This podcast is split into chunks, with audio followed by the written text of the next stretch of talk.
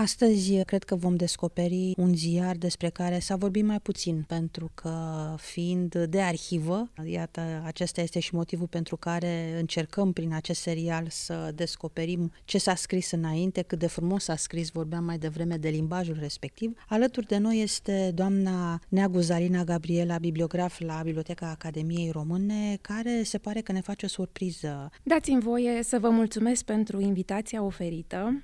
Este o onoare și o bucurie pentru mine de a fi astăzi împreună cu dumneavoastră și cu ascultătorii noștri. Am ales pentru dezbaterea noastră ziarul Federațiunea, mai puțin cunoscut și cercetat astăzi în spațiul mediatic. Etimologia cuvântului federațiunea este de proveniență latină, de la fedus, și îmbracă mai multe înțelesuri, pact, tratat, un legământ prin care unul sau mai multe grupuri de persoane sau state se obligă reciproc să realizeze obiective comune. Altfel spus, ziarul își propunea o solidaritate a românilor cu celelalte națiuni nemulțumite din Transilvania. Este vorba de germani, sârbi, slovaci și alte națiuni din Imperiul Dualist austro-ungar, în ceea ce privește egalitatea în drepturi. Așadar, am aflat uh, misteriosul ziar, dar să aflăm acum uh, când a apărut, uh, poate cel mai important lucru cât timp a fost publicat acest ziar și să le spunem celor care ne ascultă și profilul acestei uh, tipărituri. Federațiunea a apărut la Pesta, astăzi Budapesta, capitala Ungariei,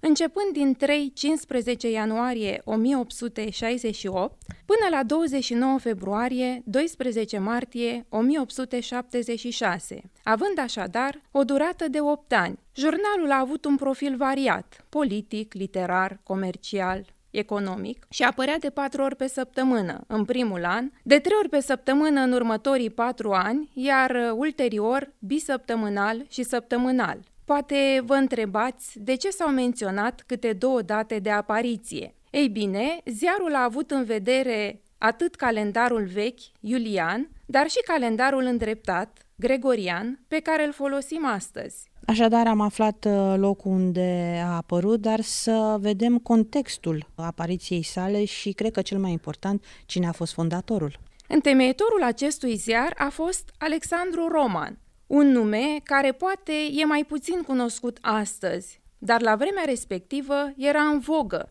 dat fiind faptul că acesta lupta pentru idealurile națiunilor nedreptățite – Alexandru Roman a fost profesor de limba română la Universitatea din Pesta, deputat în Parlamentul Ungar și membru fondator al Academiei Române. De asemenea, a desfășurat și o bogată activitate publicistică, fiind colaborator la mai multe ziare, de exemplu Gazeta Transilvaniei, Naționalul, Bucovina, semnând chiar și ca redactor la un ziar de prestigiu, Concordia. Ca să ne dăm seama cât de puțin de felul de a fi al fondatorului, aș dori să amintesc un scurt episod din viața sa.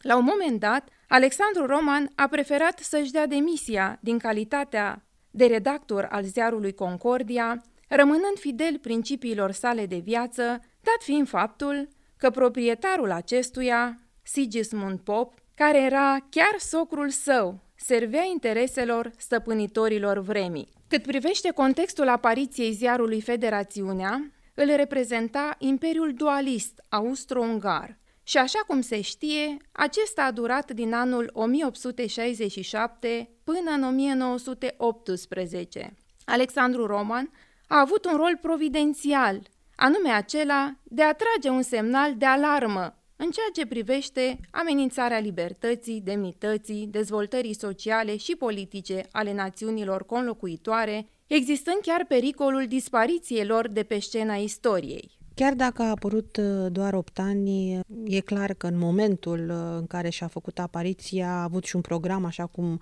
orice ziar nou uh, prezenta, să aflăm totuși ce își propunea acest ziar, care a fost programul său a fost unul impresionant, vast, divers, chiar novator, așa cum o să vedem mai departe. Pentru ascultătorii noștri o să punctez doar câteva idei surprinse în cadrul acestuia. În primul rând, s-a dorit a fi un ziar al tuturor românilor, dar și al celorlalte etnii, care să cuprindă o radiografie a situației social-politice din Imperiul Austro-Ungar. Un alt obiectiv a fost acela al trezirii conștiinței naționale, al unității de limbă și de neam, a libertății și egalității tuturor etniilor. O altă idee o reprezenta înfrățirea românilor, dar și a celorlalte etnii, subliniind faptul că ura națională, xenofobismul, nu au ce căuta în paginile ziarului. Fondatorul său, Alexandru Roman, își propunea ca acesta să fie tipărit într-o limbă autentic românească,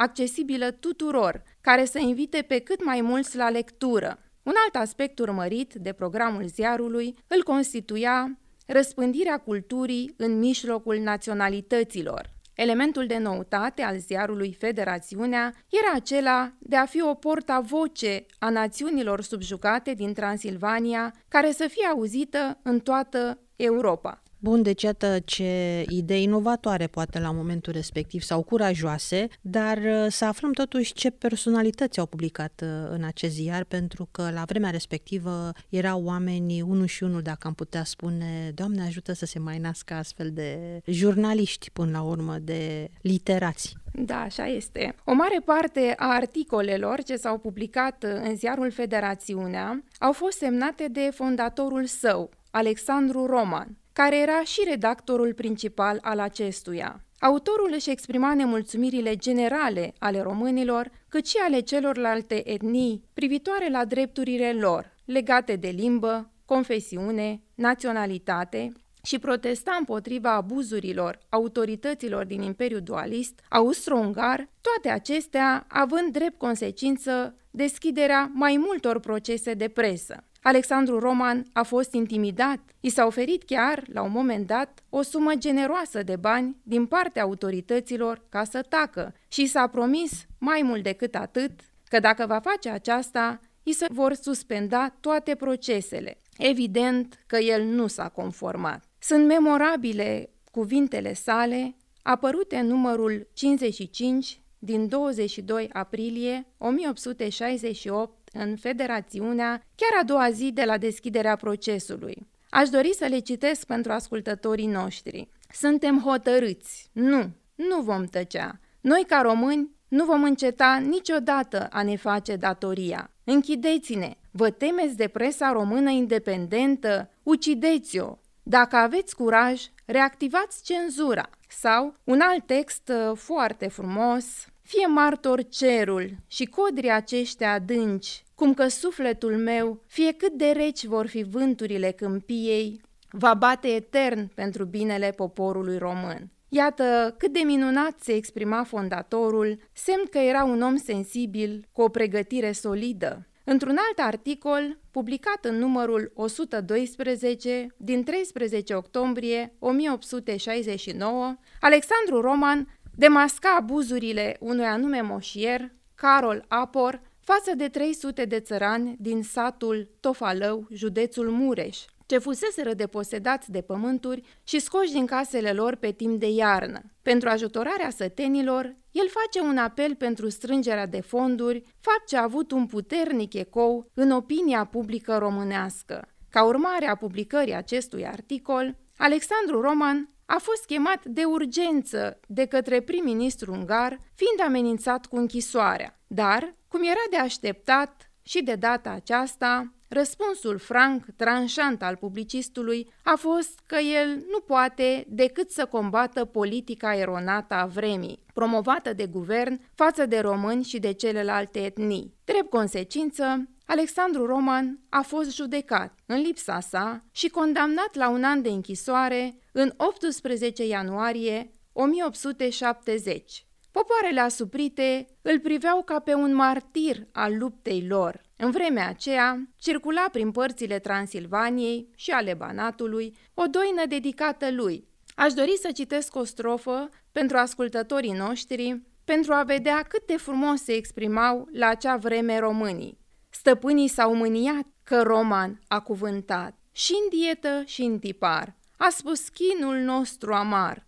Cât timp a fost în detenție, conducerea ziarului Federațiunea a preluat-o un alt luptător înflăcărat și susținător al intereselor naționale, Ioan Poruțiu, care a suferit la rândul său închisoare pentru curajul și patriotismul său. Ziua eliberării din închisoare a lui Alexandru Roman 18 ianuarie 1871 a fost o adevărată sărbătoare pentru oamenii ce îl susțineau. Aceștia l-au ovaționat și l-au primit cu mult entuziasm. Revenit la conducerea ziarului Federațiunea, el a continuat să publice, sprijinind românii și celelalte etnii până la încetarea existenței acestui ziar, adică în 12 martie 1876. Cu siguranță un astfel de om, o astfel de personalitate a atras către el uh, colaboratori deosebiți și sunt convinsă că în paginile acestui ziar se regăsesc nume de renume. Un uh, colaborator de prestigiu care a scris în paginile Federațiunii a fost Mihai Eminescu,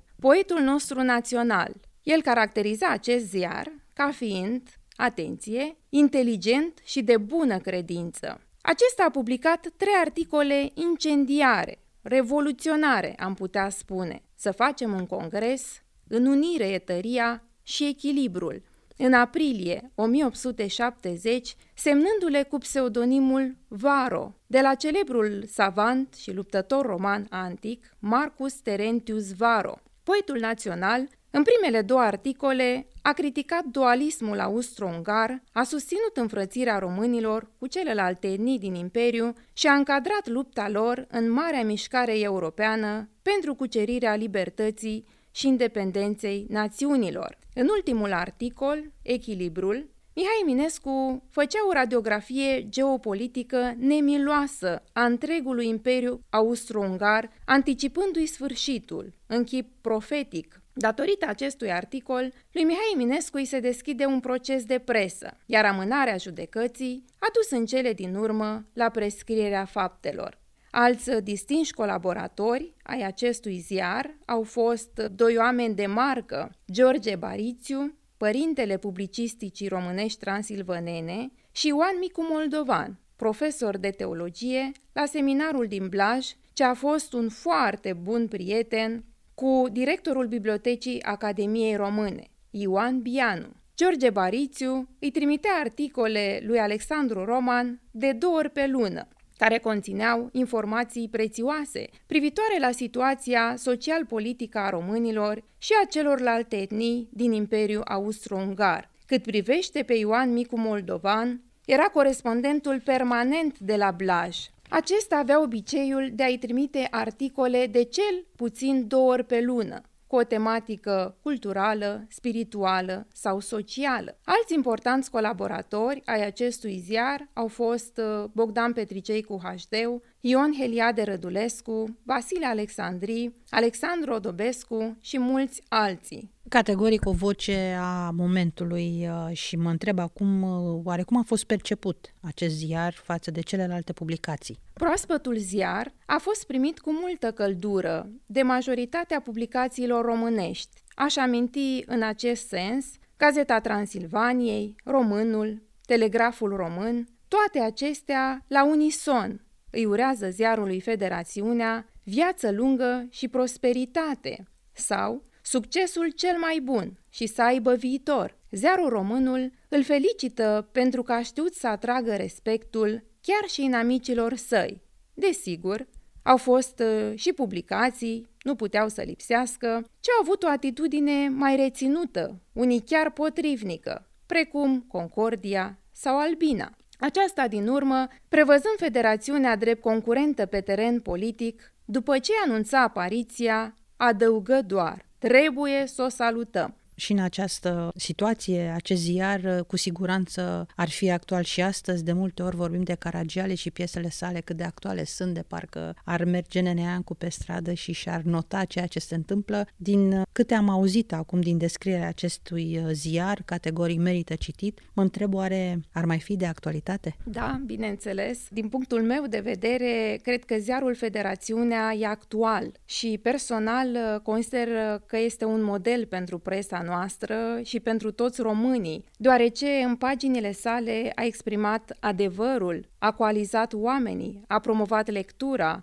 susținea unitatea, frățietatea, libertatea presei, oamenii de marcă, Toate acestea, desigur, sunt valori valabile și astăzi. Este foarte important ca în cadrul presei românești să se promoveze adevărul, normalitatea, binele, frumosul, geniile, pentru ca oamenii să nu mai ajungă să se hrănească cu lucruri neimportante, cu cancanuri, cu lucruri care nu fac cinste ființei umane. Și aș mai adăuga și limbajul. Limba folosită în aceste ziare era una frumoasă, era corectă, nealterată. Totdeauna am spus că în momentul în care răsfoim ziarele vremii de acum 100-150 de ani, suntem uh, parcă îmbătați de șarmul acelor uh, cuvinte. Și iată, ajungem acum la finalul prezentării acestei publicații și mă tot întreb dacă oare cele spuse spuse, cele auzite i-ar încuraja pe români, indiferent de vârstă, mai tineri, mai puțin tineri, indiferent de ocupația pe care o au, că sunt elevi, studenți sau în diferite domenii, oare ar merita să încurajăm să citească presa? Cum i-am încuraja? Ce sfaturi le-am da? Ca să ne dăm seama cât de bună este o felie de tort,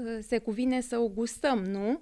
Așa e și cu domeniul presei și cu ziarul Federațiunea. Până nu citești, până nu cauți, până nu depui un efort, nu găsești ceea ce este cu adevărat serios și valoros. Tot săpând, explorând, ajungi să dobândești un al șaselea simț, am putea spune, al discernământului. Ți se deschid alte orizonturi, dobândești alte principii de viață și, de asemenea, ai propriile criterii de selecție. I-aș îndemna pe ascultătorii noștri să citească, să nu piardă timpul, deși sunt mulți care fac deja aceste lucruri, să aibă grijă cu activitățile cronofage, mâncătoare de timp, să nu se risipească și să adune precum albinele din comorile lecturării. Îmi vine adeseori în memorie o secvență din anii copilăriei de la școala gimnazială, când intram în cabinetul de limba și literatura română și vedeam undeva, în spate, un citat de-a lui Mihai Eminescu, care mi-a rămas la inimă și ar putea fi concluzia dezbaterii noastre. Textul este următorul. Citește, citind mereu, creierul tău va deveni un laborator de idei și imagini din care vei întocmi înțelesul și filozofia vieții.